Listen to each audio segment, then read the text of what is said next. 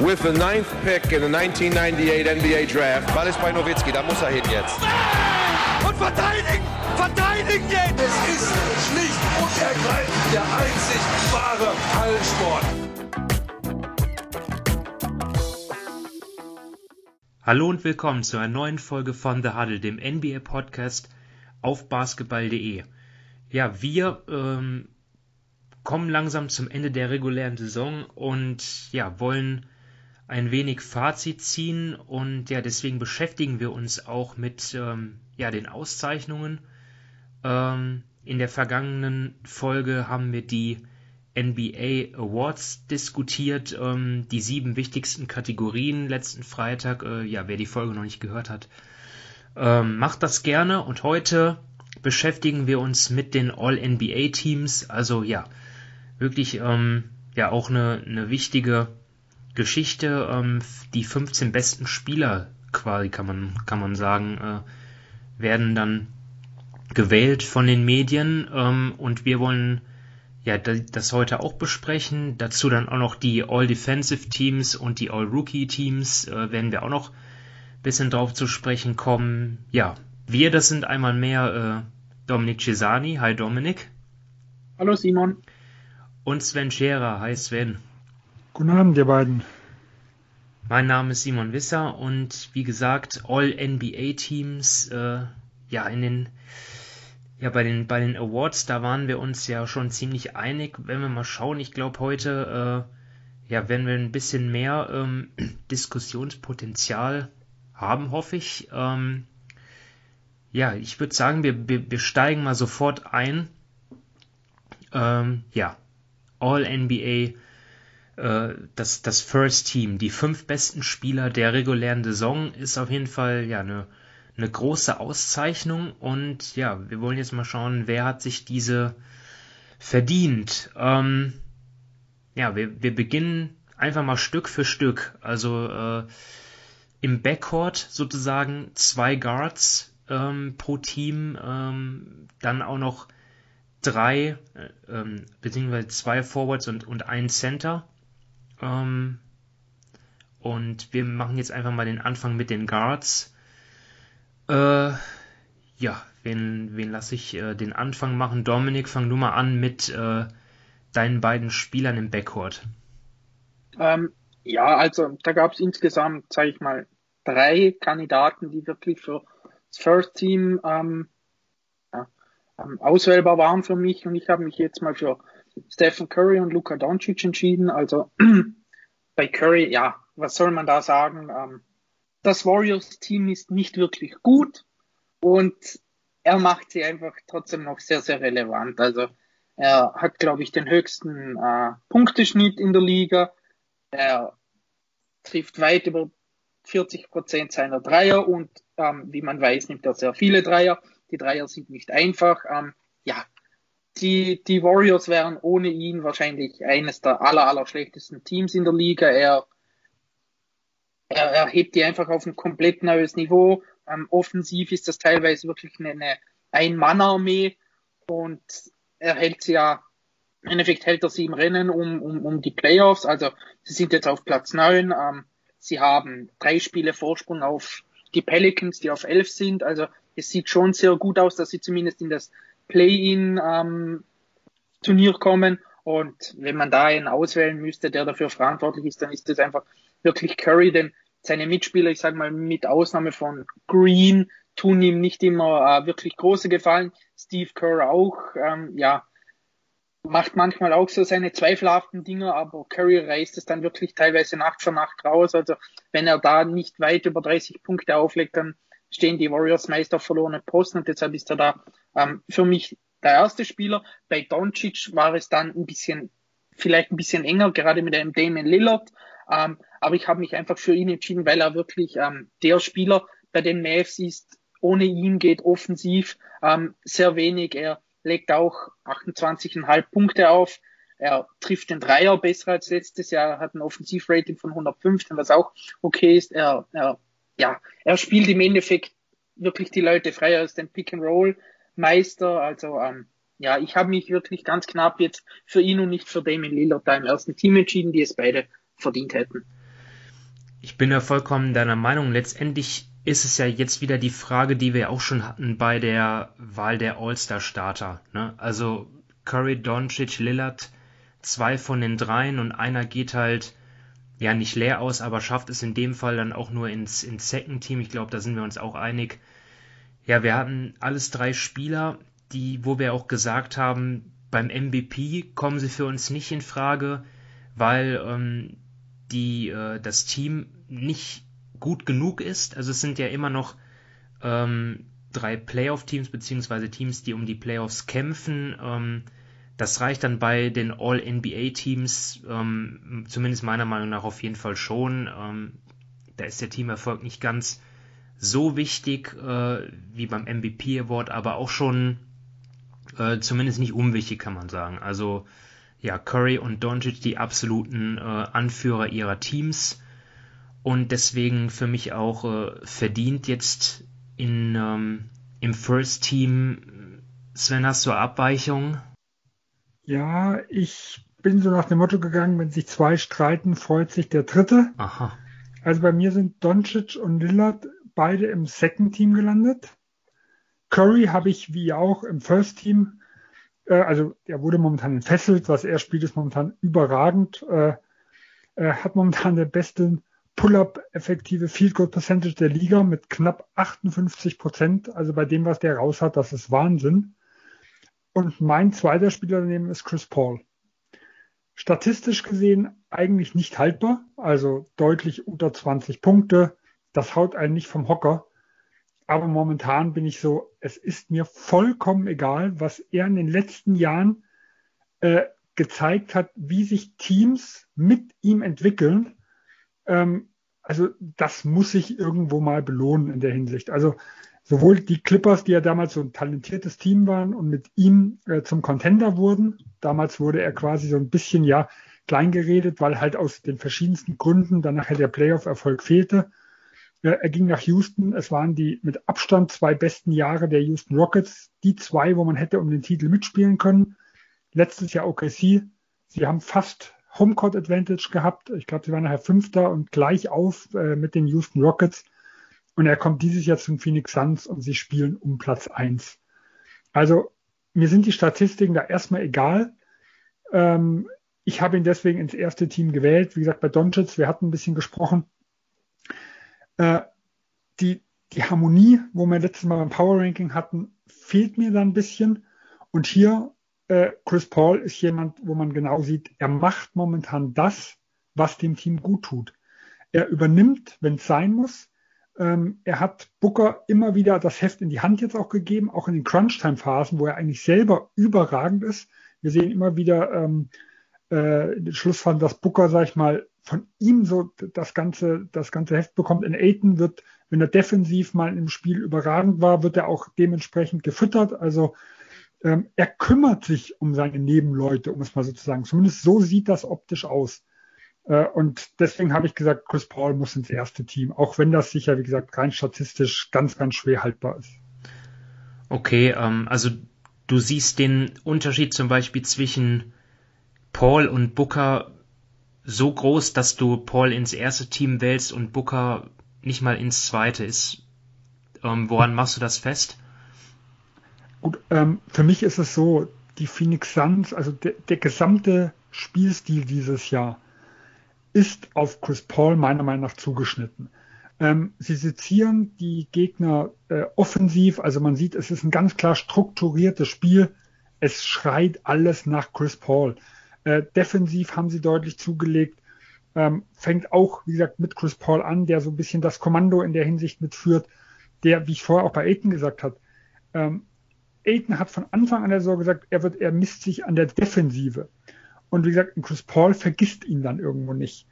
Äh, und man hat halt hier, wie gesagt, das ist ein reiner äh, subjektiver Eindruck von mir. Man hat das Gefühl, er hat sein Team im Griff.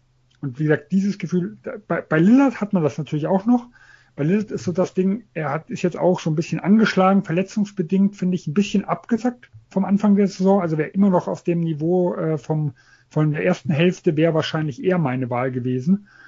Ähm, aber bei Dallas momentan, ich, ich verstehe zum Beispiel nicht, warum das über das so nicht funktioniert. Und wie gesagt, wir hatten auch gesagt, dass, dass er, dass immer wieder Gerüchte gab, dass er und äh, Christoph Posingis nicht, nicht, sich nicht so grün sind. Und für mich ist halt einfach dieses, ja, diese Leaderfähigkeit, äh, dieses, ich tue meine individuelle Klasse auf das Team umsetzen, ein wichtiger Aspekt dabei. Und da sehe ich momentan Chris Paul halt einfach vor den beiden. Okay. Ja, um, um das Chris Paul Plädoyer dann, äh, vielleicht können wir es jetzt schon abschließen, äh, auch 65 Spiele gemacht, ne? Also das äh, zählt auch dazu, ne? Absolut äh, verlässlich.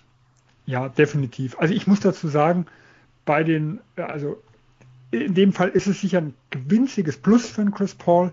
Ich bin bei den äh, NBA-Teams nicht ganz so hinterher, was so die Spiele angeht. Wenn jemand meines Gefühls nach in einem deutlich höheren Tier, um es mal so auszudrücken, ist, also deutlich von den Leistungen her über dem anderen ist, würde ich ihm trotzdem den Vorzug geben. Äh, das hat halt folgende Gründe. Ähm, bei den NBA-Teams geht halt auch um Verträge, was es bei den Awards nur bei ganz, ganz wenigen wirklich der Fall ist. Äh, und ich finde es extrem schwierig, wenn jetzt zum Beispiel ein Spieler X, ich nehme mal Anthony Davis, den hat es getroffen äh, in seinem letzten, in seinem letzten Jahr seines Rookie-Vertrages. Da ist er weder ins All-Star-Team, das war damals auch noch ein Kriterium, noch in ein All-NBA-Team gekommen. Und das hat ihm äh, statt 30 Prozent vom Maximal, äh, vom, vom, vom Salary Cap hat er nur mit 25 Prozent unterschreiben können. Ähm, und nur weil jemand länger ausfällt, finde ich das zum Beispiel extrem schwierig, äh, das zu begründen, dass jemand so viel weniger Geld für die nächsten vier oder fünf Jahre bekommen soll, weil er halt mal fünf, sechs, sieben Spiele mehr gefehlt hat. Natürlich, wenn jetzt jemand äh, ähnlich gut ist und der eine hat 60 Spiele und der andere 40, dann muss das auch irgendwo mit reinfließen. Aber nicht so in dem Maße, wie es, sagen wir mal, bei den Awards ist, wird das von mir halt irgendwo gehandelt.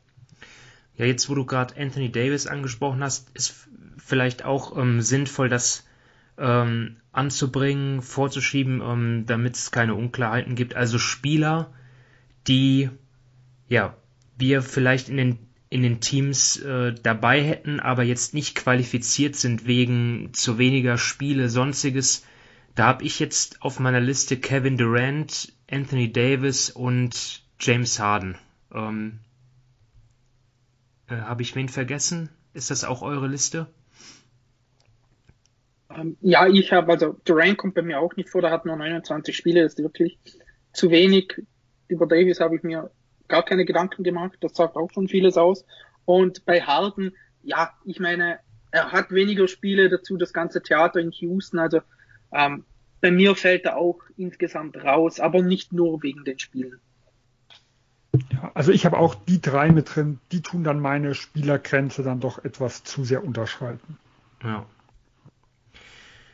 Gut, ähm, dann gehen wir weiter zu den Forwards, äh, Schrägstrich, ähm, Centern, also der, der Frontcourt kann man sagen. Äh, da, glaube ich, brauchen wir nach ähm, der vorherigen Folge mit dem MVP ähm, ja, nicht groß weiter über Nikola Jukic sprechen, oder? Also den hat jeder von uns äh, gesetzt. Ähm, und Sven, wer sind deine zwei weiteren? Ja, hier muss man dazu sagen, wir sind ein bisschen in die Bredouille geraten und haben deswegen, glaube ich, das etwas unterschiedlich gehandelt. Ähm, ungefähr 7 Uhr deutscher Zeit, Donnerstagabend, wenn wir die Aufnahme machen, äh, kam rein, dass einige Spieler jetzt auf Doppelposition gesetzt sind. Unter anderem ist ein Embiid und Jokic können auf Center und auf Forward reingenommen werden. Ähm, ich selber, obwohl ich mir die Teams dann nicht mehr so gut gefallen, habe mich jetzt mal daran gehalten, also habe diese Doppelfunktion genutzt, aus demselben Grund, wie ich gerade eben bei den Minuten argumentiert habe. Es geht hier für den einen oder anderen um Verträge. Und wenn es um Verträge geht, finde ich ja eigentlich grundsätzlich gut, dass die Positionen nicht da sind. Auch wenn mir die Teams selber, äh, wenn, sie, wenn ich sie in der Realität so nicht zusammen, also wenn ich nicht sehe, wie das irgendwo passt, äh, mir bis, sagen wir mal, nicht so gut gefallen. Aber wie gesagt, es gibt halt wichtigere Dinge. Deswegen habe ich mich neben Jokic entschieden, Embiid äh, noch mit reinzunehmen. Wie gesagt, wer Center, wer Forward ist, spielt dann eigentlich keine Rolle. Äh, und Giannis Antetokounmpo, das sind auch meine drei Top-Kandidaten im MVP-Race gewesen und deswegen gab es da eigentlich gar keine Frage von meiner Seite aus.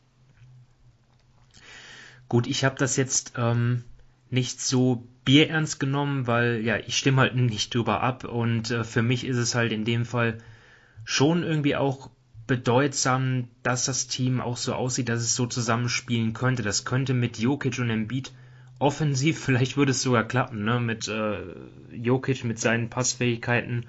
Beide können ja auch ähm, von draußen werfen, zumindest Embiid äh, aus der Mitteldistanz äh, diese Saison auch sehr effizient, aber trotzdem äh, habe ich mich jetzt einfach mal dagegen entschieden, das so anzuwenden und habe jetzt all neben Janis als zweiten Vorwart halt Kawhi Leonard und da war dann für mich die Frage halt er oder LeBron?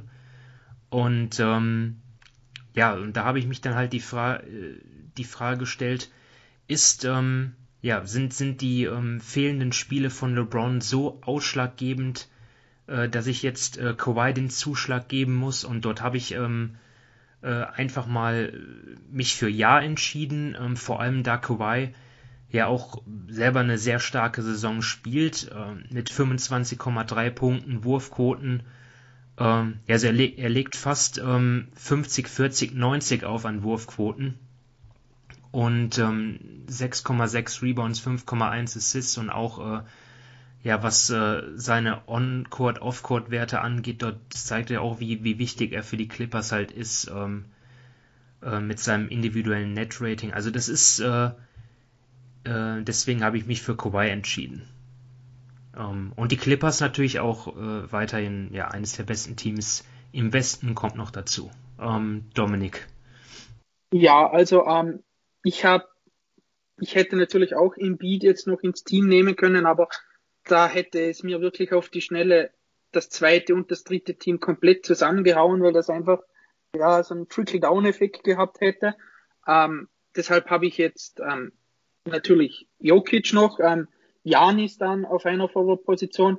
Und die zweite Forward-Position fand ich insgesamt bei allen drei Teams enorm schwierig. Oder ich sage mal, der einzig wirklich ganz klare Forward war für mich Janis, denn bei allen anderen Kandidaten ähm, hat entweder haben wenig Spiele gemacht, beziehungsweise waren die Spiele schon ähm, ein bisschen Kriterium oder sie waren qualitativ dann vielleicht ein bisschen schlechter als die, die weniger Spiele gemacht haben. Also war es immer so ein bisschen eine Abwägung, ob ich jetzt den besseren Spieler nehmen soll oder ähm, ob der belohnt werden soll, der wirklich auch, auch immer verfügbar war. Ähm, ich habe mich jetzt doch auch für Kawhi Leonard entschieden. Ja, du hast eh schon alles gesagt, jetzt nicht irgendwie, weil er ähm, die glasklare Nummer eins oder ähm, ein glasklarer Kandidat war, aber er hatte doch, er hat gute Statistiken, das Team ist gut und ja, die 48 Spiele sind okay. Also jetzt nicht irgendwie super und so weiter, aber ähm, im Vergleich zu den anderen passt bei ihm die Leistung plus die Anzahl der Spiele noch am ehesten, dass ich ihn dann ins First Team nehmen würde. Okay, ähm, dann kommen wir zum, ja, zum Second Team schon. Also, ähm, ja, das haben, da haben wir eigentlich den, den Backcourt, haben wir schon gesprochen. Ähm, Dominik und ich haben ähm, wahrscheinlich, oder, ah nee, das, das wissen, wir kennen nur die, die, den Backcourt von Sven, ne? Ähm, Cur, äh, äh Lillard und Doncic und, und Lillard. Doncic und Lillard, ja. Und ähm, ich habe auch Lillard, Dominik auch und ähm, dann haben wir wahrscheinlich dann Chris Paul, oder Dominik? Genau. Okay, ja, dann äh, haben wir das ja auch hat schon. Hat sich das auch erledigt? Hat ja. sich das auch erledigt? ähm, oder möchte einer von euch noch was sagen, vielleicht zu Lillard oder so? Ähm, ich meine, ist ja, eigentlich von mir aus nicht. Klare also, Geschichte. Hat ne? genau, ja. Also die zwei oder insgesamt die vier habe ich einfach über allen anderen gesehen. Ja, dann der Rest im zweiten Team. Da habe ich äh, jetzt Joel Embiid, weil ich halt ähm, ja ihn jetzt, äh, weil ich jetzt keine zwei Center im First Team wollte. Ähm, natürlich äh, ja eigentlich leistungsmäßig auf Augenhöhe mit Jokic, aber halt weniger Spiele. Wir haben das in der in der MVP ähm, im, im Award Podcast gesagt, wo es um den MVP ging. Dort hatten wir auch Jokic deswegen vor Embiid. Da habe ich jetzt gar nicht mehr so viel anzufügen.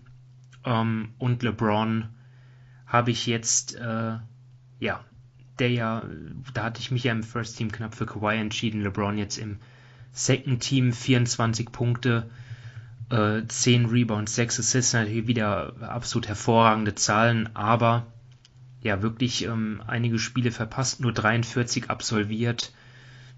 Und das reicht dann für mich ähm, letztendlich äh, nur für Second Team. Und als ähm, weiteren Spieler habe ich, äh, ja, habe ich mich für Zion Williamson entschieden.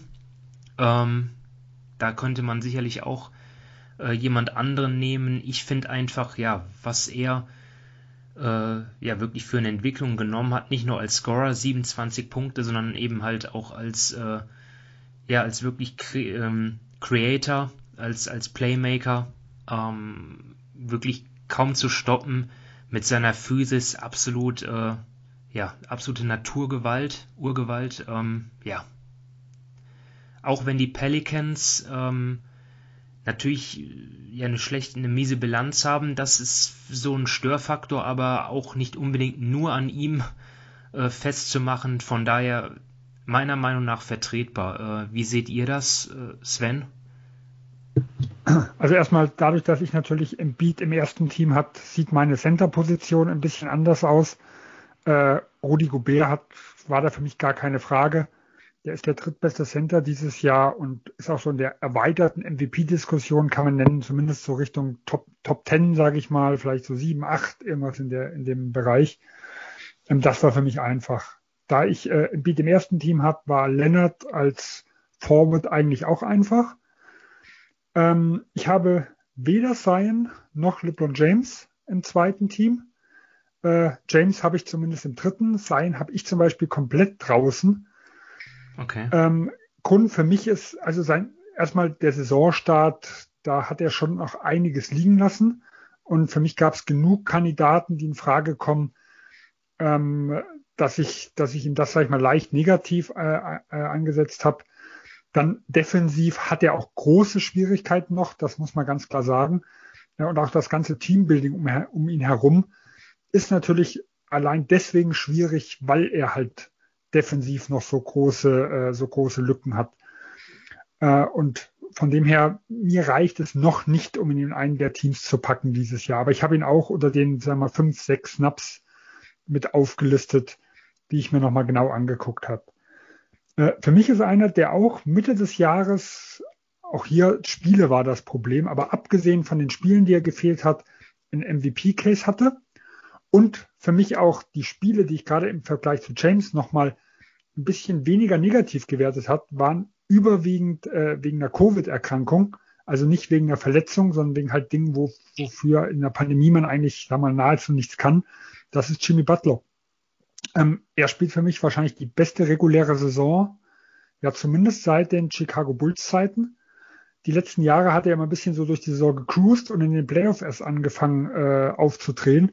Das fand ich aber dieses Jahr gar nicht. Also er hatte wirklich Phasen, in denen er absolut dominant war, also denen er wirklich top war. Das war nicht über die ganze Saison, also auch hier ein bisschen Schwankungen da, äh, aber so als, als Playmaker, als Allrounder, äh, auch defensiv fand ich dieses Jahr äh, deutlich stärker, wie gesagt, wie in den vergangenen Jahren.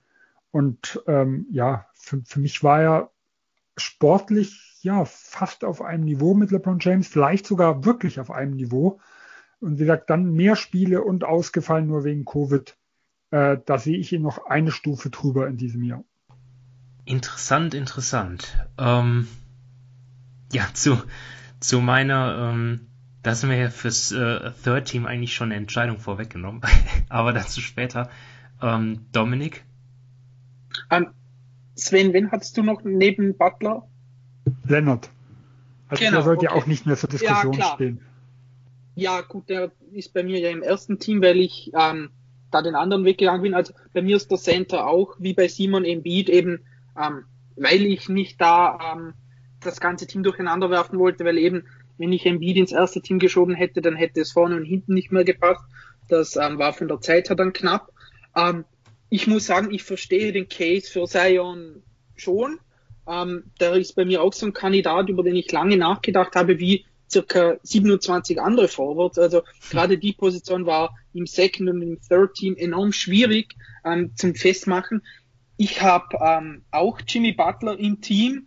Ähm, ich habe eigentlich da genau die gleiche Argumentation wie Sven. Ähm, wenn er gespielt hat, war das wirklich sehr, sehr gut. Ähm, sein Dreier, ja, das lassen wir mal sein, aber den nimmt er inzwischen eh sehr, sehr selten. Aber ansonsten, ja, ist, äh, ist, äh, trifft super Entscheidungen, ähm, hat eine wahnsinnige offensive Effizienz und ist eben wegen Covid ähm, ausgefallen.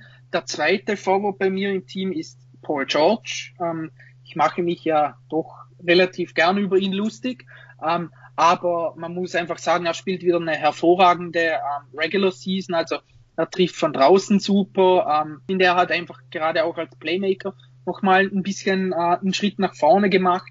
Ähm, er verteidigt auch wieder ähm, ordentlich jetzt. Nicht mehr auf dem Niveau wie, ähm, sage ich mal, noch vor ein, zwei Jahren, aber er ist einfach unheimlich flexibel defensiv. Du kannst ihn auf den Guard ansetzen, du kannst ihn auch in den Post schicken gegen, gegen ähm, sage ich mal, Forwards. Also ähm, da ist er schon gut und auch die Clippers stehen wieder gut da. Ähm, deshalb ist der für mich jetzt da auch im zweiten Team, aber ja, wie gesagt, es ist insgesamt von den ganzen Forwards her unheimlich eng und wer da dann schlussendlich am Schluss ähm, rausfliegt, der darf da dann auch bitter enttäuscht sein, weil er ja einen Case hätte. Also ihr habt ähm, äh, Paul George beziehungsweise äh, Jimmy Butler im Second Team, ist das richtig? Ja, also bei mir Leonard, den habt ihr im ersten und Butler und Butler und George hat ja Dominik. Genau. Gut, dann, ähm, ja, das sind die beiden äh, Forwards von mir im Third Team. Dort hatte ich nämlich, dort äh, musste ich mich nämlich entscheiden. Kurzfristig entschieden. genau, dort musste ich mich nämlich entscheiden zwischen Paul George, ähm, ja, Julius Randle, ähm, Jimmy Butler und Jason Tatum und äh, ja, da habt ihr mir die Entscheidung jetzt quasi abgenommen. Wobei es natürlich schon auch interessant wäre, äh, zu diskutieren. Also Julius Randle zum Beispiel, äh, ja, ähm, oder Jason Tatum, seht ihr die auch ähm, als Möglichkeit fürs Third Team? Also Sven, was sagst du? Gut, da ich jetzt seinen nicht drin habe äh, in den Teams und dass er ja einer meiner Streichkandidaten war, äh, habe ich ja einen Platz mehr zu vergeben. Hm. Äh, also kurz, also George habe ich auch äh, im dritten Team. Der war eigentlich bei mir im zweiten, wie gesagt, bis um 7 Uhr. Äh, und nachdem halt Lennart dann von, vom ersten ins zweite gerutscht ist, dann ist George vom zweiten ins dritte gerutscht. Ja. Also der gehörte für mich auch zu den No-Brainern. Ähm, James kann man als Guard und als Forward äh, ansetzen. Das heißt, er wird auf jeden Fall eine der Positionen bekommen. Äh, und dann habe ich drei noch, die ich für zwei besetzen muss, mit denen ich mich echt schwer tue. Äh, und zwar habe ich die Möglichkeit, einen Randall hier reinzunehmen äh, in Tatum und Irvin. Und zwei dieser drei müssen rein. Und ich habe mich jetzt so im letzten Moment dazu entschieden, äh, einen Randall rauszunehmen, obwohl ich es extrem bitter eigentlich finde, weil vom Gesamtpaket hat er es eigentlich verdient. Aber das, was für mich den Ausschlag gibt, wofür ich, also was ich für Randall stimmen würde, das sind eigentlich Spiele und Minuten. Und das habe ich einfach nicht so hoch gewertet. Weil wenn ich ein Ranking der Spieler machen würde, wären äh, Irvin und Tatum immer noch knapp äh, vor Randall.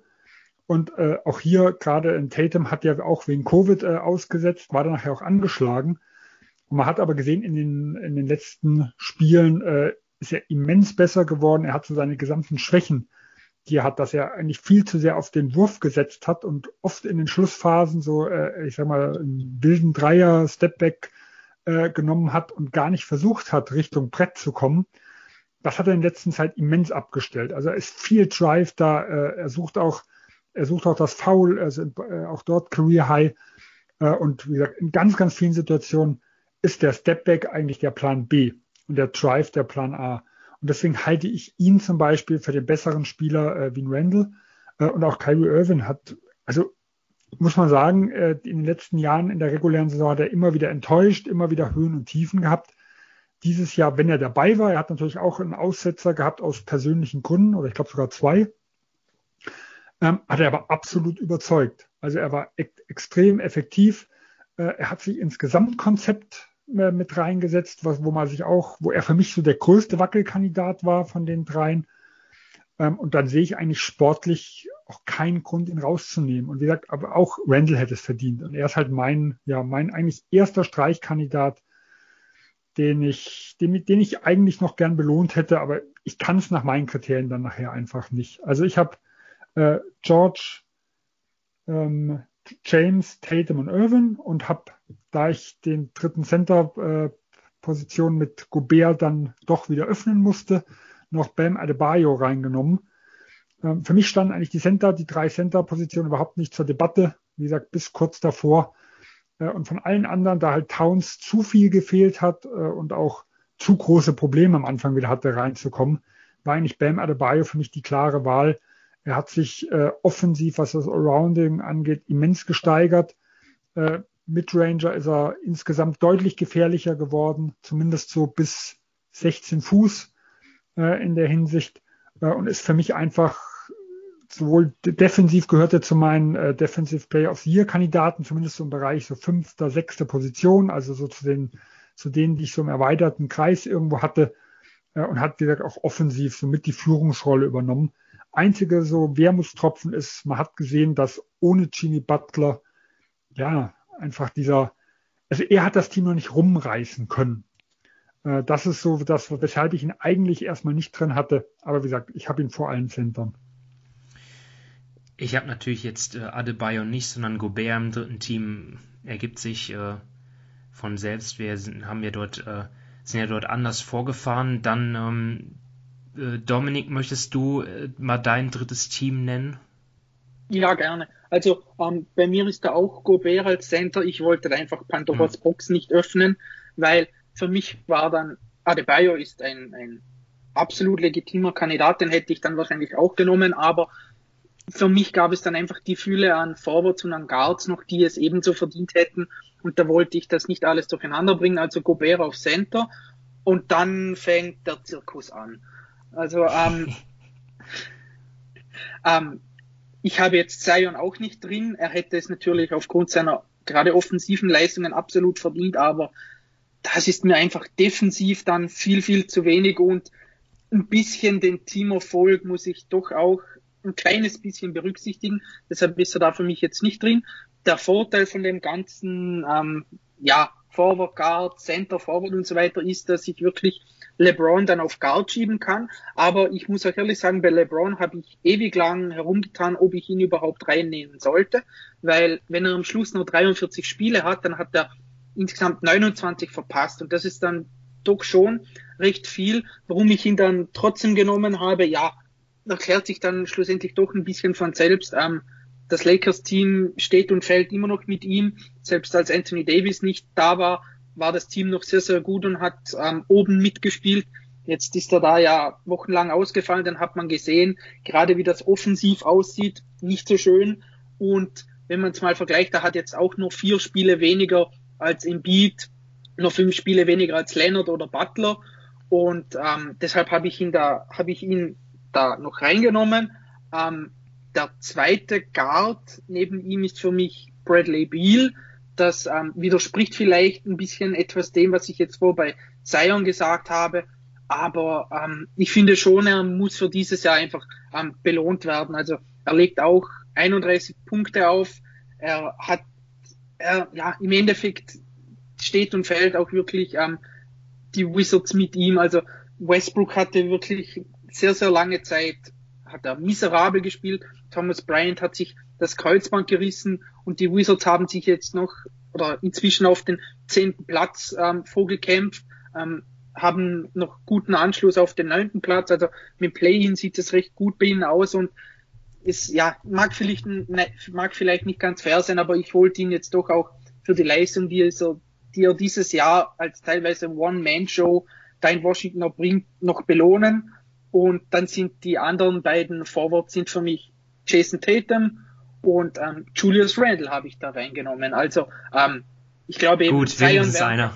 Ja, nee, ich, ich, muss ehrlich sagen, Sven hat es auch vorher schon gesagt, es gibt so viele, die es verdient hätten. Ein, ein, ein äh, Jalen Brown hätte es verdient gehabt, ein eben ein, ein, äh, ein Booker hätte es verdient gehabt, Zion hätte es verdient gehabt. Aber ähm, ja, zu Tatum hat Sven vor schon alles gesagt. Da hat sich das, glaube ich, eh erledigt. Und ähm, ja, bei Randall, ich möchte ihn einfach auch für dieses für diese Saison belohnen, denn ähm, die Knicks stehen viel besser da, als man es erwarten durfte. Er spielt wirklich eine herausragende Saison. Ähm, offensiv hat er so einen Sprung gemacht. Das haben wir eh im, im Most Improved Player Pod schon angesprochen.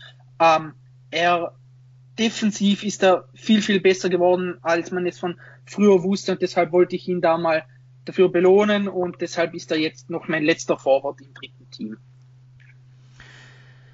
Ja, also du ähm, hast ja, ähm, habe ich das richtig verstanden, LeBron als, als Guard einsortiert? Genau, ja. Also ich habe LeBron und Beal als Guards und ja. dann Tatum und Randall auf den Forwards und natürlich Gobert als Center. Ja, ich bin, ich bin dort, äh, ja, ich bin dort anders vorgegangen, deswegen habe ich jetzt noch einen Guard-Spot mehr übrig gehabt. Trotzdem fiel mir äh, die Auswahl sehr, sehr schwer, weil ich hatte dort eigentlich dann noch fünf Kandidaten übrig. Das waren ähm, Kyrie Irving, den, den Sven äh, drin hat, dann auch noch ähm, Bradley Beal, den du dabei hast, Dominik, und dazu dann auch noch ähm, Devin Booker, Donovan Mitchell und Ben Simmons. Ich habe jetzt äh, Mitchell, da fiel es mir eigentlich am leichtesten, ihn rauszulassen, weil ähm, klar, er ist bei den Jazz ähm, absolut, ja, offensiv absolut der wichtigste Spieler halt, ähm, kann sich den einen Wurf kreieren, macht auch 26 Punkte, aber irgendwie dann, dann stören mich dort irgendwie seine erweiterten Statistiken zum Beispiel. Also wenn, wenn die Jazz zum Beispiel statistisch gesehen ohne ihn auf dem Feld besser spielen als mit ihm.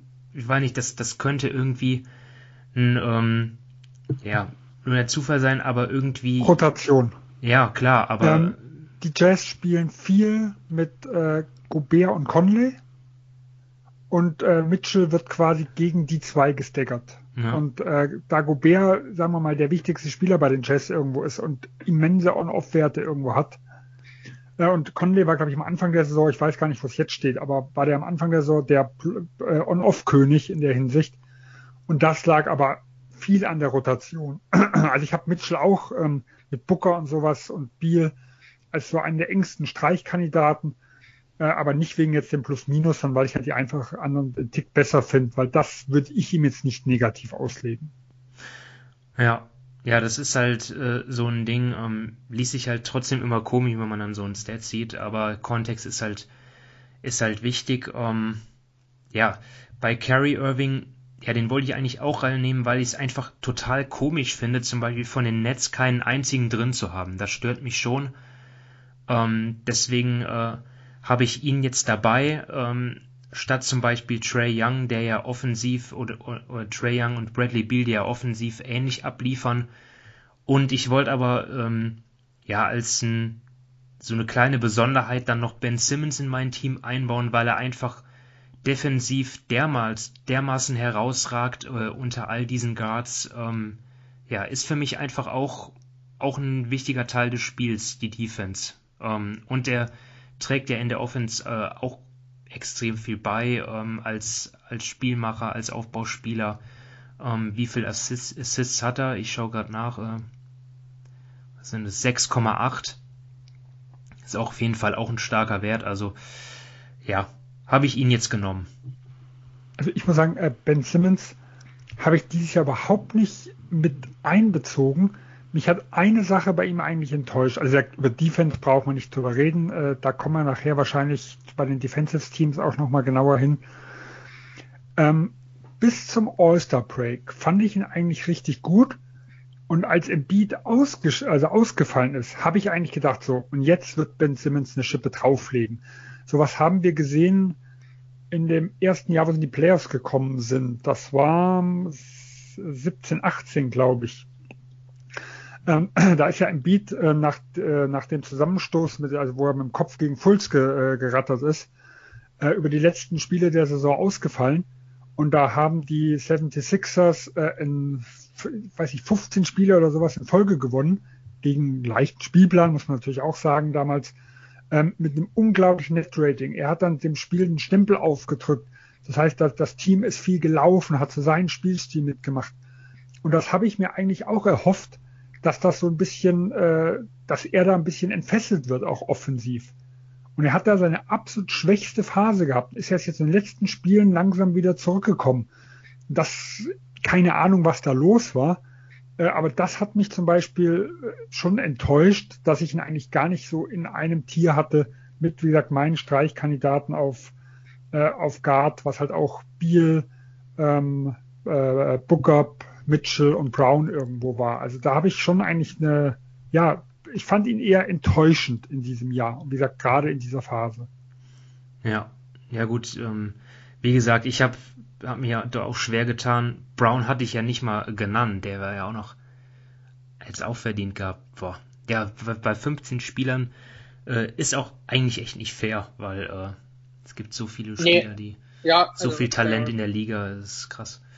Wir brauchen genau, ein viertes ja. Team und dann gibt es immer noch ja. fünf, die für die ja, es ich, ich meine, nicht, dass ich sie jetzt reingewählt hätte, aber ein Chris Middleton gar nicht erwähnt worden, ein True Holiday gar nicht erwähnt worden, Mike Conley auch nicht erwähnt worden. Nicht, dass ich die jetzt reinwählen würde, aber ähm, keine Ahnung, die, die würden wahrscheinlich nicht mal bei einem vierten Team reinkommen, wenn man jetzt sieht, wenn wir alles bei den ersten drei Teams schon streichen mussten. Und die spielen ja selbst eine, eine sehr, sehr gute Saison. Also von dem her, ja, das Talentlevel in der Liga derzeit ist enorm.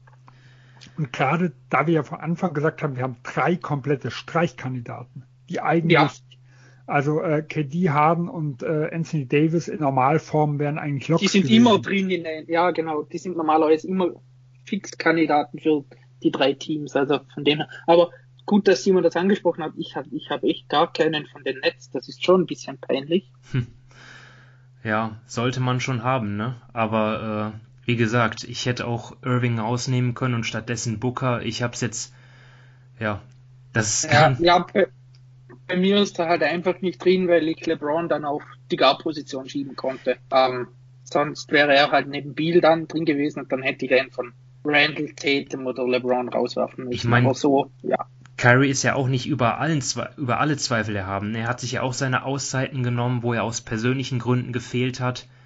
Äh, ab und zu mal verletzungsbedingt raus gewesen, aber wie, ja, ich habe ihn jetzt halt, wie gesagt, nur weil es mir komisch vorkam, keinen Spieler von nee, Netz zu nee. haben. Also, ja, und er spielt ja wirklich eine, eine herausragende Saison. Also das auf jeden Fall. Im Nachhinein würde ich vielleicht ihn dann schon, ja, ist schon sehr eng bei mir zwischen ihm und dann einem Bradley Beal oder so. Also, ja, glaube, da macht man wenig dann falsch, wenn man Kyrie reinnimmt.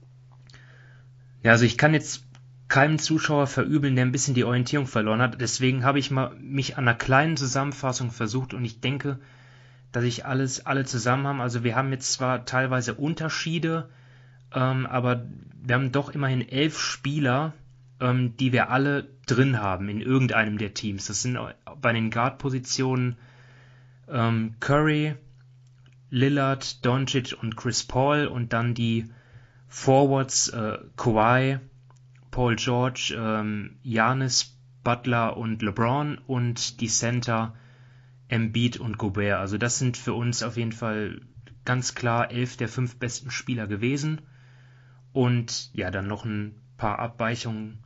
Ähm, aber ist ja auch ähm, gut so. Ne? Ähm, ja, dann äh, fahren wir fort, denke ich, mit den All Defensive, mit dem All Defensive Team. Ne? Dort, davon gibt es ja zwei und auch dort unterteilt in ähm, Backcourt und Frontcourt. Ist das richtig? Beziehungsweise Guards ja, also und Forward. Center, Forward, Guard. Wobei wieder gerade im Beat äh, darf zum Beispiel als Forward gewertet werden, während zum Beispiel jemand wie ein Gobert oder ein Turner oder ein Capella, ähm, soweit ich jetzt gelesen habe, nur Center sind. Hm. Genau, ja. Okay, ähm, Dominik, wen hast du so alles drin in deinen ersten fünf? Ähm, ich muss sagen, ich hatte einfach ein grundsätzliches Problem, selbst mit meiner Auswahl. Also ähm, ich habe jetzt zum Beispiel im ersten Team drei von Philadelphia drin und da fühle ich mich eigentlich gar nicht wohl, denn ähm, sie haben zwar die drittbeste Defense, aber ähm, Utah und die Lakers haben eine bessere Defense, aber von denen sind weit weniger drin. Aber ja, egal. Also ähm, im First Team habe ich auf Center ganz klar ähm, mein Defense Player of the Year, Rudy Gobert. Ich glaube, da muss man auch sehr, sehr wenig dazu sagen. Ähm, dank dessen, dass man Embiid auch als Forward listen kann, habe ich ihn jetzt da als Forward reingeschoben, sonst wäre er bei mir im zweiten Team gewesen. Ähm, neben ihm auf den Forward-Position habe ich Draymond Green genommen. Ähm, das war bei mir recht eng mit Janis, aber ähm, ich habe mich einfach für Green entschieden, denn ähm, die Warriors haben laut Clean India Glass die fünf beste Defense ähm, der NBA und er ist für mich einfach so ein bisschen das defensive Äquivalent zu Steph Curry in der Offense. Also ähm, Draymond regelt da in der Defense unheimlich viel. Sie haben jetzt ja auch defensiv nicht den aller, aller talentiertesten Kader. Ein Basemore macht das gut, ein Oubre kann das theoretisch, Curry ähm, strengt sich auch an, aber das ist jetzt rein von, von den athletischen Fähigkeiten her jetzt kein Team, wo ich sagen würde, wie Milwaukee zum Beispiel, die bringen defensiv unheimlich viel mit. Und dass sie dann trotzdem defensiv eine, eine ziemlich gute, ähm, ziemlich gutes Team stellen, ist einfach für mich, ähm, ja, ist Draymond Green der Hauptverantwortliche. Ähm, man sieht einfach wieder, wie gut er ist. Er kann auch alle fünf Positionen verteidigen. Er ist einfach mental unheimlich gut. Also er liest das Spiel so überragend. Deshalb habe ich ihn da jetzt auf den zweiten Forward-Spot geschoben. Und dann auf den Guard-Position habe ich die beiden Philadelphia-Jungs, Ben Simmons, da haben wir auch schon viel gesagt, und Mattis Taibull. Und ähm, da, das Einzige, was mir bei ihm so ein bisschen Bauchschmerzen macht, ist die Minutenanzahl. Er hat nur so 20 Minuten pro Spiel. Ähm, das ist jetzt nicht irgendwie so toll, aber seine Statistiken sind unheimlich gut, ähm, sowohl die normalen als auch die ähm, äh, Advanced Stats. Und was man immer wieder liest, gerade bei den Philadelphia Fans, ist, dass die sogar Table besser finden als Simmons dieses Jahr. Und ähm, ich sehe jetzt natürlich nicht jedes ähm, Philadelphia-Spiel, aber wenn das wirklich so viele sagen, dann wird da schon was dran sein. Und deshalb ist er für mich jetzt auch vom, vom zweiten ins erste Team insgesamt gewandert, weil er das wirklich unheimlich gut macht in der Defense. Ja, die Spielzeit ähm, hätte mich jetzt auch ein bisschen gestört bei Thibault, deswegen genau, habe ich sie einfach ja. mal Drew Holiday genannt. Ähm, ja. Äh, das ist aber auch wirklich die einzige Abweichung. Ansonsten, ja, gehe ich da absolut konform. Ähm, Sven, dann äh, dein ja. First Team in der Defense? Also bei mir sieht es auch äh, Gobert im Beat. Äh, gut, ich habe Giannis statt, statt Draymond Green. Den habe ich im zweiten Team. Äh, das war für mich auch aber auch eine ganz enge Entscheidung. Was mich äh, vielleicht ein bisschen gewundert hat, also erstmal positiv für Draymond. Er ist dieses Jahr äh, am Ring, also 0 bis 6 Fuß, der beste Ringbeschützer der Liga. Also kein, äh, äh, kein Spieler lässt weniger Prozente zu äh, wie er. Zwar sind das nur knapp über vier Versuche, die die Gegner dort nehmen. Beim Gobert sind zum Beispiel eher neun, beim Capella zehn. Äh, aber er liegt damit 47 Prozent, was er zulässt, so rund zwei Prozentpunkte zum Beispiel besser wie Gobert. Was mich dafür andersrum wundert, ist die On-Off-Statistik. In den letzten das Jahren stimmt, ja. war die Defense so viel besser mit ihm auf dem Feld, ähm, wie dieses Jahr ich, ich vermute halt, dass da Wiseman die Personalie ein bisschen äh, mit reinspielt, weil die Warriors sind, also er hat ja am Anfang viel mit Wiseman gespielt äh, und in den letzten Spielen äh, wird er ja mehr auch als Center irgendwo eingesetzt. Also das will ich mal nicht zu negativ mithalten, aber das war für mich so der, ich weiß es nicht. Also ich habe dann Janis irgendwo Benefit of the Doubt gegeben. Man muss natürlich auch ganz offen und ehrlich sagen, die Defense ist so für uns mit das am schwersten zu bewertende, weil ich sehe zwar von sehr, sehr vielen Teams, eigentlich von allen Teams, immer ein bisschen was, aber ich sehe jetzt sicher von keinem Team 30 Spiele oder sowas am Stück. Äh, und eigentlich müsste man das, deswegen muss man natürlich so ein bisschen hier und da hören, äh, so wie Dominik ja auch gesagt hat, äh, bei Seibul, wer was von wem hält. Ähm, und das ist eine ganz, ganz knappe Geschichte. Ben Simmons war für mich eine ganz, ein ganz klarer Kandidat. Und ich habe auch Schuh Holiday für mich ist halt auch bei Cyborg, ich habe ihn zum Beispiel ganz rausgelassen, auch wenn ich das aus Philadelphia-Seite auch gelesen habe. Aber 20 Minuten und offensiv eine Usage Rate von unter 10. Da ist halt meine Schwierigkeit, so mein Gefühl, er kann sich halt nur oder fast nur auf die Defensive konzentrieren. Wenn ich da Spiele habe, die ich so ähnlich irgendwo sehe, dann nehme ich die einfach lieber, weil ich einfach sage, okay, die müssen nicht nur 20 Minuten Vollgas geben, Nee, die spielen teilweise 30 Plus, sie sind auf einem anderen Ende auch noch irgendwo gefordert. Und das muss ich irgendwo zumindest so ein bisschen bewerten. Deswegen habe ich ihn zum Beispiel rausgelassen. Also das erstes Team. So. Genau. Äh, aber wie gesagt, also nach allem, was ich gesehen und gelesen habe, ist er rein von dem, was er gezeigt hat, äh, de äh, definitiv ein verdienter Kandidat in einem der Teams. Ja. Ähm, also nochmal zusammengefasst, ich habe Gobert, Embiid, Giannis, Hugh Holiday und äh, Ben Simmons in meinem ersten Team. Ich sag mal, bei Thibault ist es so ein bisschen wie bei Robertson früher. Jetzt ähm, vielleicht bei Thibault sogar noch ein bisschen ausgeprägter, aber ja, offensiv halt nichts zu tun oder wie bei Tony Allen früher dafür dann 100% Defensive. Und bei Draymond, du hast es an, das ist mir eben auch aufgefallen mit den On-Off-Stats, ähm, was ich ihm ähm, aber positiv als Janis einfach ein bisschen auslegen würde, ist, Janis hat einfach gerade defensiv viel, viel bessere Mitspieler. Also ähm, bei den Warriors gibt's halt keinen Chris Middleton oder einen True Holiday. Deshalb habe ich mich da dann ja schlussendlich für Draymond entschieden und nicht für Janis im ersten Team. Ja, da hast du recht. Natürlich muss man bei Milwaukee aber auch sagen, die haben ja am Anfang des Jahres viel experimentiert. Das stimmt, ja. Ja, also auch Definitiv. hier gibt es Dinge, auch hier hat es, sagen wir mal, seinen Grund, warum zum Beispiel Milwaukee gar nicht so äh, defensiv dominant war wie in den letzten Jahren irgendwo. Und das, was sie halt experimentier experimentiert haben, das haben wir auch gefordert. Also es ist jetzt keine äh, Sache gewesen, wo man sagen kann, um Gottes Willen, was machen die da? Die Spieler haben äh, taugen nichts wir wollten es ja eigentlich ganz genauso haben. Ja, das, aber wie gesagt, also äh, Draymond Green gehört für mich, wenn er will, wenn er Bock hat und äh, sich äh, und äh, ja im Endeffekt auch in der richtigen Position spielt, das ist ja eigentlich bei ihm Small Ball Center, äh, ist für mich einer der besten Verteidiger der Liga. Deswegen kann ich da eigentlich nicht viel gegen sagen. Es war einfach, ja, Bauchgefühl hat mir jetzt für dieses Jahr Janis gesagt. Und dein, Zwe und dein Second Team, Sven? Äh, also neben Draymond habe ich äh, Kawhi Leonard äh, noch mit drin.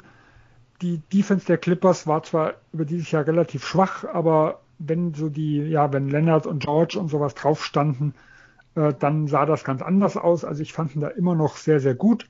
Ähm, Capella ist für mich auch eine relativ einfache Wahl auf Center gewesen, weil halt in Miles Turner so viel gefehlt hat. Sonst wäre das zwischen den zwei recht eng geworden. Ähm, wir haben ja auch ein bisschen beim Defensive Player of the Year äh, drüber gesprochen, wie Capella so die Defense der Hawks äh, pusht. Äh, und auf Guard habe ich mich entschieden äh, für Jimmy Butler und Marco Smart. Ähm, Butler, wie gesagt, fand ich dieses Jahr deutlich besser wie im letzten Jahr, was das anging. Bei, selbst bei Smart habe ich mich ein bisschen schwer getan, weil A, er hat auch immer ein bisschen gefehlt. Ähm, ich fand ihn auch am Anfang des Jahres nicht so fit, also da war er nicht ganz so mit drin. Äh, und deswegen, ich hätte zum Beispiel ähm, John DeMori noch so als Ersatz mit drin. Zwischen den zwei habe ich halt wirklich geschwankt. Aber ich sag mal, wenn's, wenn ich schwank, nehme ich den, den ich für den besseren Verteidiger halte. Und das ist dann noch Markus Smart. So, dann noch Dominik, dein Team, bevor ich meins ja. raushaue. Also, ähm, ich habe auf der Center-Position auch Capella genommen. Ähm, der war für mich auch ein, ein Fixstarter einfach. Dann Janis natürlich, wenn er nicht im First Team ist. Ähm, ich habe dann Jimmy Butler noch als Forward reingenommen, darf man ja. Und dann habe ich auf der einen Guard-Position noch True Holiday, da hat man auch schon alles gesagt. Und ja, ich glaube, für die zweite Guard-Position werde ich jetzt ein bisschen Hate bekommen. Ähm, da habe ich Alex Caruso genommen. Das ist auch wieder ein bisschen, sage ich mal, ein Homer-Pick, aber ähm, er ist in den ganzen Advanced Stats unheimlich gut. Also er ist bei in, äh, bei den von 538 ist er einer der aller, allerbesten Guardverteidiger, wenn ich glaube sogar der beste.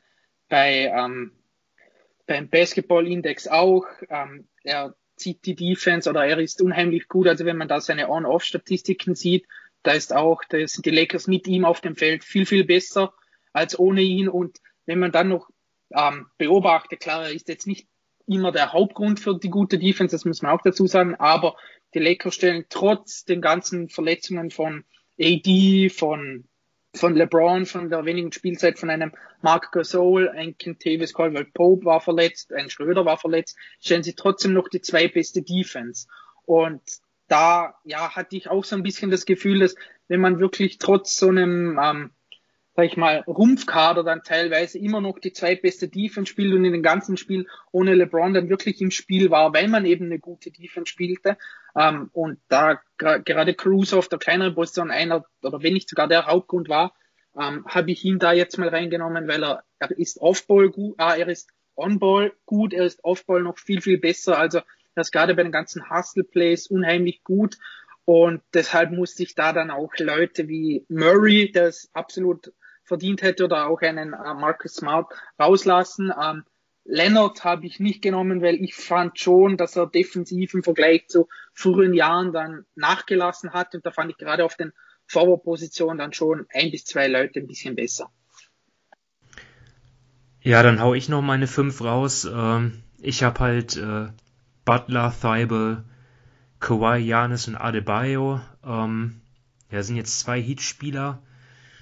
Miami laut NBA Stats auch eigentlich nur das achtbeste Defensivrating. Ähm, naja, whatever.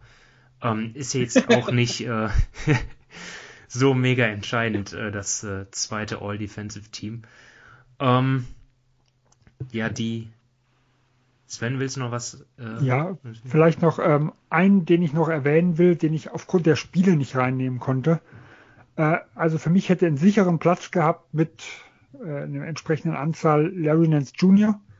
Äh, der hat aber bis jetzt nur 35 Spiele gemacht, also das ist dann doch zu tief. Anfang des Jahres waren die Cavs teilweise mal so ja, mal unter den Top 3, je nachdem welche Seite man genommen hat, sogar auf Platz 1. Und für mich war er so der Hauptgrund. Er hat äh, alle drei großen Positionen, also Frontcourt-Positionen, finde ich hervorragend verteidigt. Ähm, also von über die Small Ball Center bis auch wirklich zu, zu dem Dreier. Äh, und ich war immer wieder, habe ich seinen Vertrag kritisiert, habe ich ihn kritisiert, aber defensiv, wie gesagt, habe ich dann viel über ihn gehört, habe mir dann auch öfters mal angeschaut und da fand ich ihn absolut äh, super stark, aber er spielt halt jetzt schon seit Wochen nicht mehr und deswegen kann ich ihn nicht mit reinnehmen. Ja.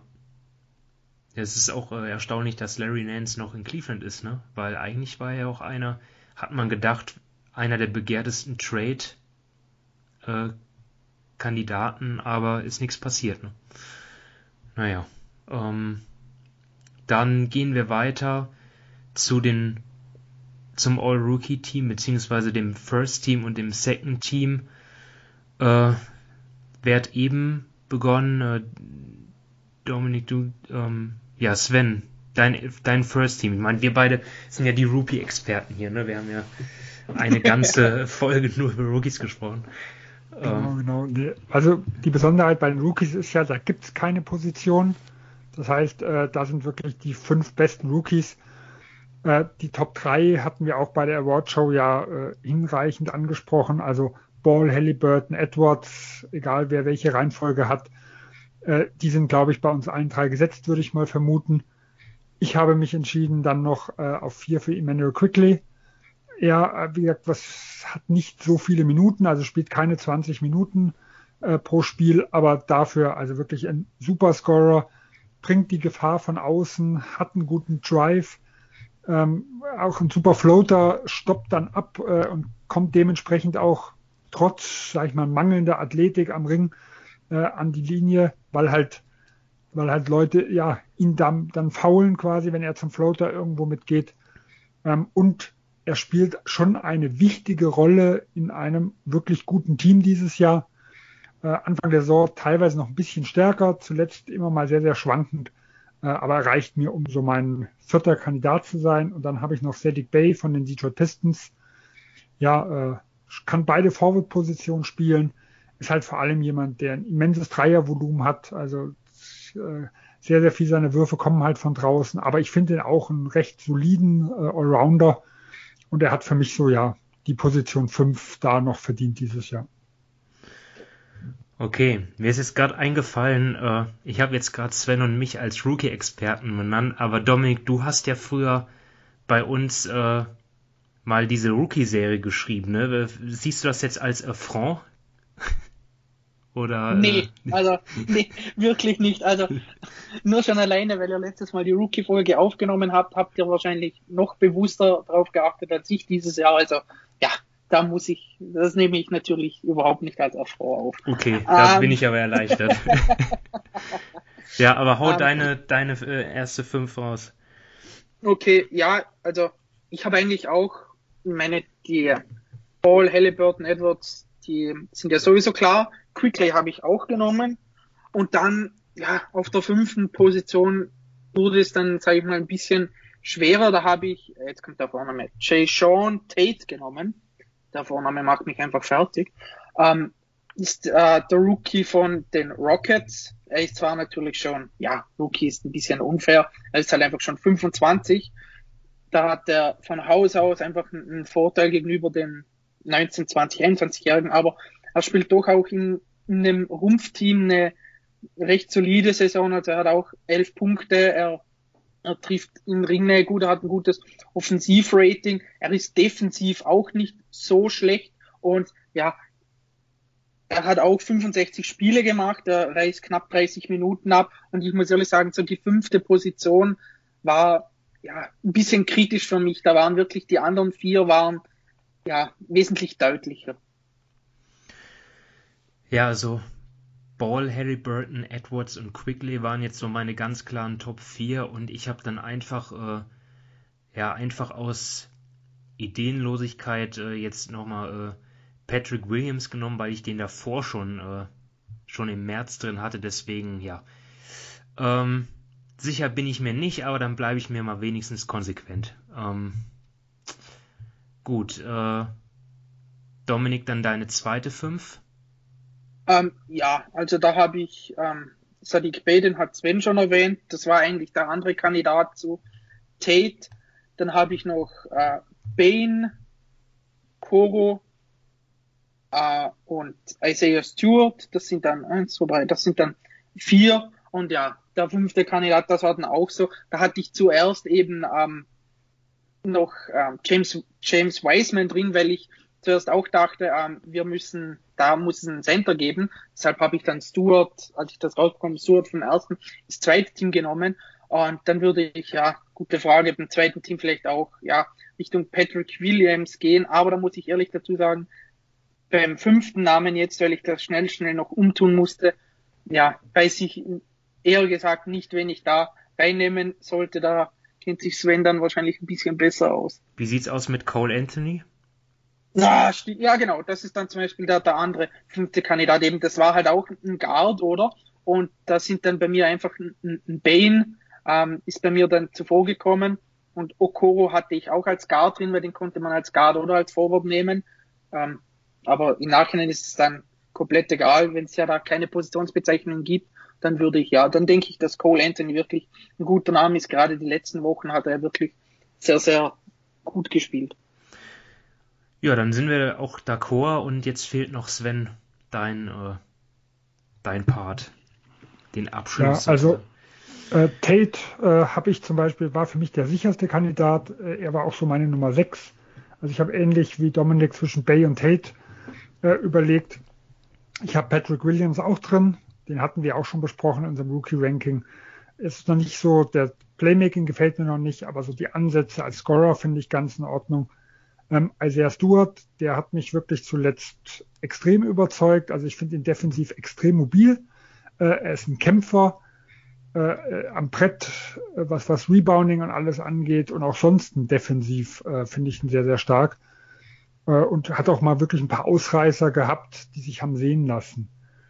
Ähm, dann habe ich Desmond Bain, der halt als Schütze, finde ich, extrem wichtig ist, eine ganz, ganz große Rolle in einem potenziellen Playoff-Teams mit Memphis spielt, die ja gerade halt so um Platz 8 äh, kämpfen.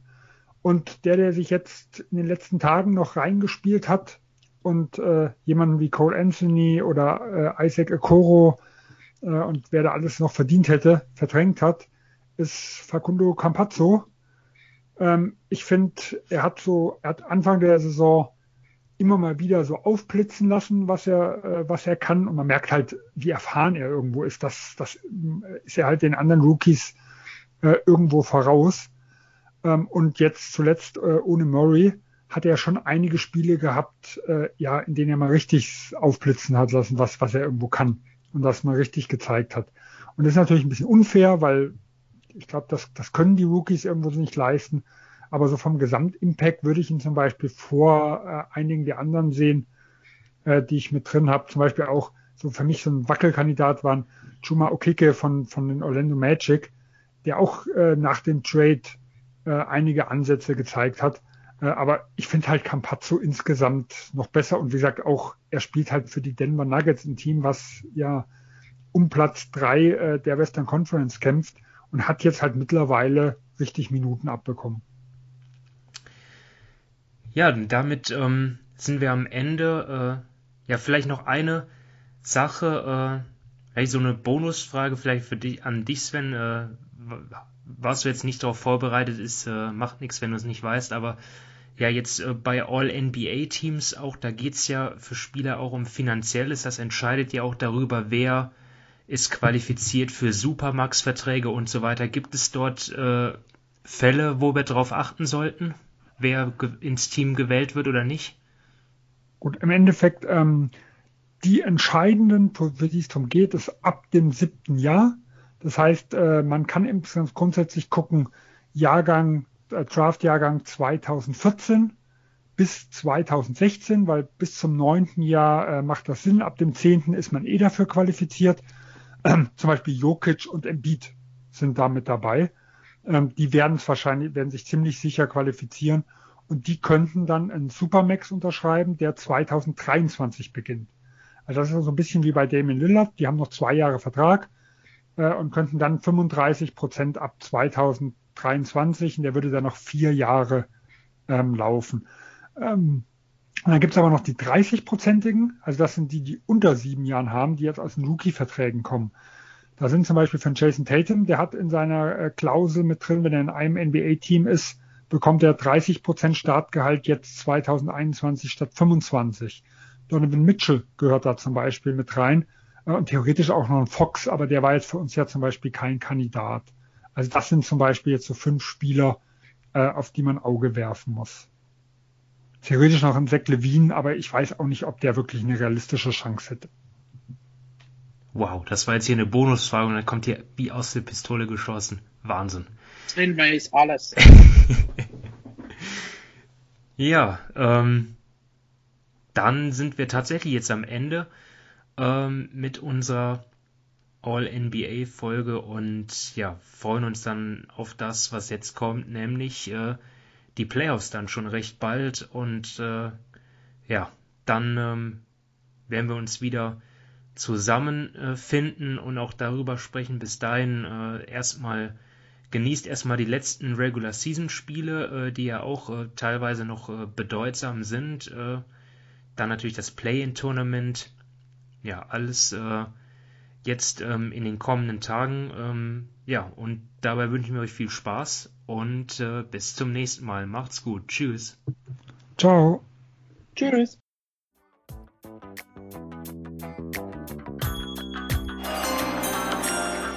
With the ninth pick in the 1998 NBA Draft. Ball ist bei Nowitzki, da muss er hin jetzt.